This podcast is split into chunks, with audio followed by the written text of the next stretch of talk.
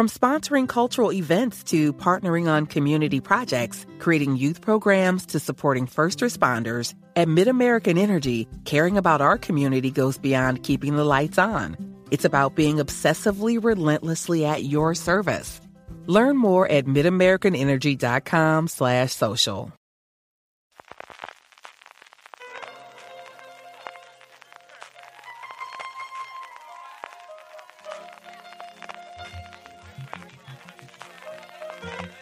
Estás escuchando Fuera de Series con CJ Navas.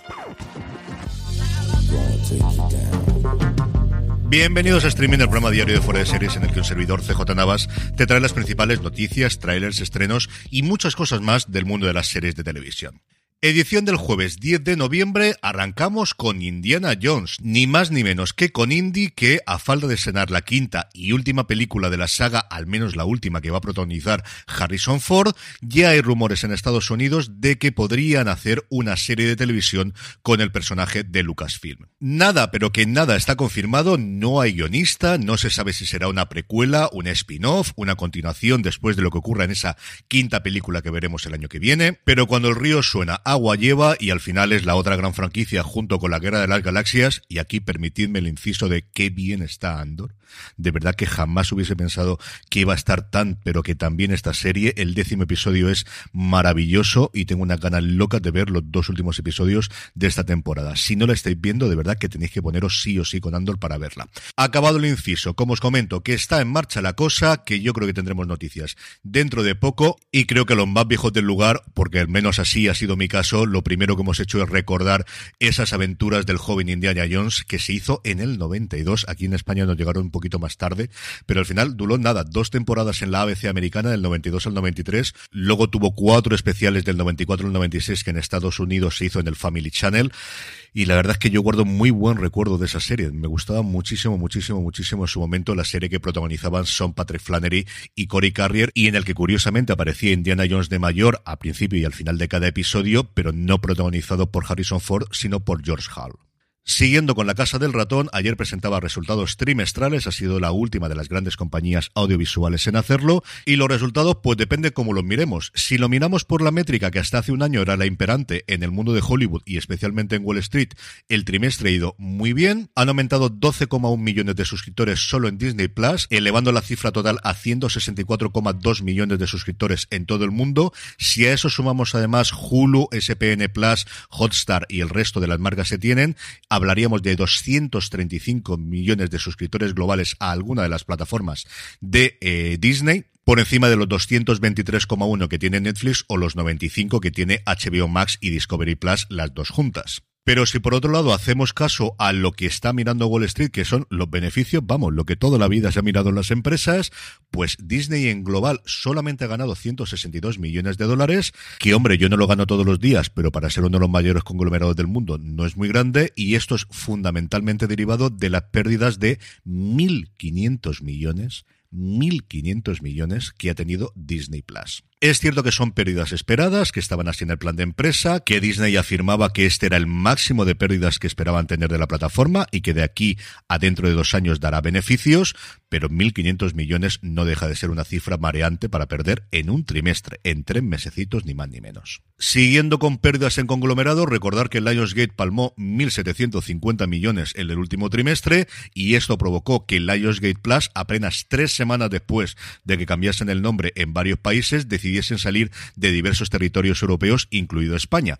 Pues bien, Mundo Plus TV ya tiene cierta información de qué va a ocurrir y cómo va a salir la plataforma de nuestro país. Por un lado, hasta que cese sus servicios, el catálogo y el servicio seguirá estando activo en España, se avisará con antelación y se ponen como fecha tope abril del 2023 para salir de nuestro país. ¿Y sobre qué va a pasar con los próximos estrenos que estaban planificados? Pues aquí hay de todo. Por un lado, las series en español, fundamentalmente la segunda temporada de Express y Nacho, la serie sobre Nacho Vidal, no se van a estrenar, repito, no se van a estrenar en la plataforma y se les está buscando un nuevo hogar. Mi apuesta, como os comenté, salvo que venda los derechos globales de todas las series a una única plataforma, si lo hacen independientemente, es que lleguen a Movistar Plus o igual Orange, le da por hacer una de estas cosas raras como hizo en su momento con la primera temporada de Veremos a ver. Y en cambio, con las series originales de Starz se seguirán estrenando de forma normal. Guns of London nos llega su segunda temporada el 4 de diciembre y se estrenarán en la plataforma, igual que lo ha hecho Las Amistades Peligrosas el pasado 6 de noviembre.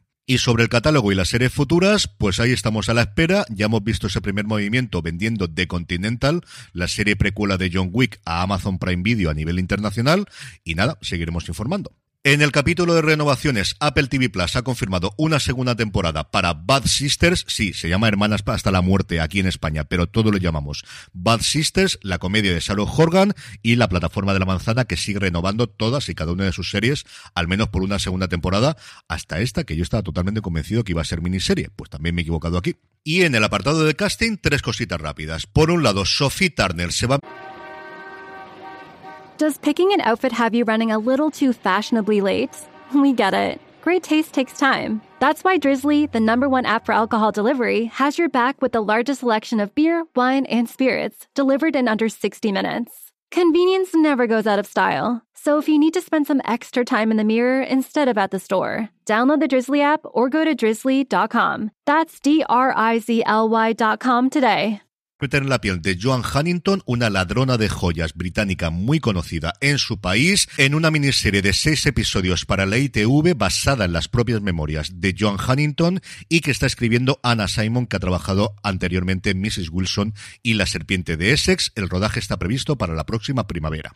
HBO Max sigue completando reparto de Dune o Dune de Sisterhood, que tendrá lugar 10.000 años antes de lo que vemos en las películas. Estará protagonizada por Emily Watson y Shirley Henderson como las hermanas Harkonnen, que a la hora de combatir las amenazas para el futuro de la humanidad deciden establecer la secta conocida como las Bene Gesserit, de las que hemos podido ver un poquito en las películas y mucho más evidentemente en las novelas. Pues bien, junto a ellas dos ya tenemos coprotagonista masculino, será Travis Fimmel el que interprete a Desmond Hart, un soldado carismático con un pasado enigmático que busca ganarse el favor del emperador, aunque esto lo lleve a enfrentarse a las Bene Gesserit.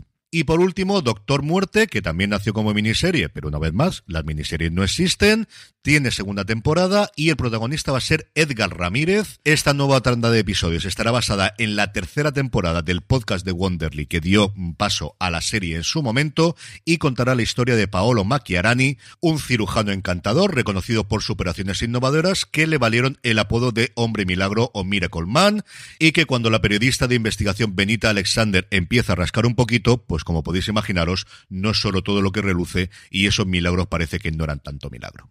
En el apartado de trailers, Disney Plus nos muestra el de la docuserie En el nombre de ellas, la docuserie sobre el caso Cote Cabezudo, que se estrenará en la plataforma el próximo 23 de noviembre. Netflix nos ha ofrecido un primer vistazo a La vida mentirosa de los adultos, la adaptación de la última novela de Elena Ferrante, la escritora de La amiga estupenda y otros muchos bestsellers, que se estrenará el 4 de enero del 2023, está rodada en italiano y su claim es en la adolescencia nos cuentan muchas mentiras, una nos hacen daño y otras nos hacen crecer. Y también el Gigante Rojo nos ha ofrecido en este caso los títulos de crédito de Miércoles, la serie sobre Miércoles Adams, que recordar que se estrena el próximo 23 de noviembre y tengo muchas, pero que muchas ganas de ver.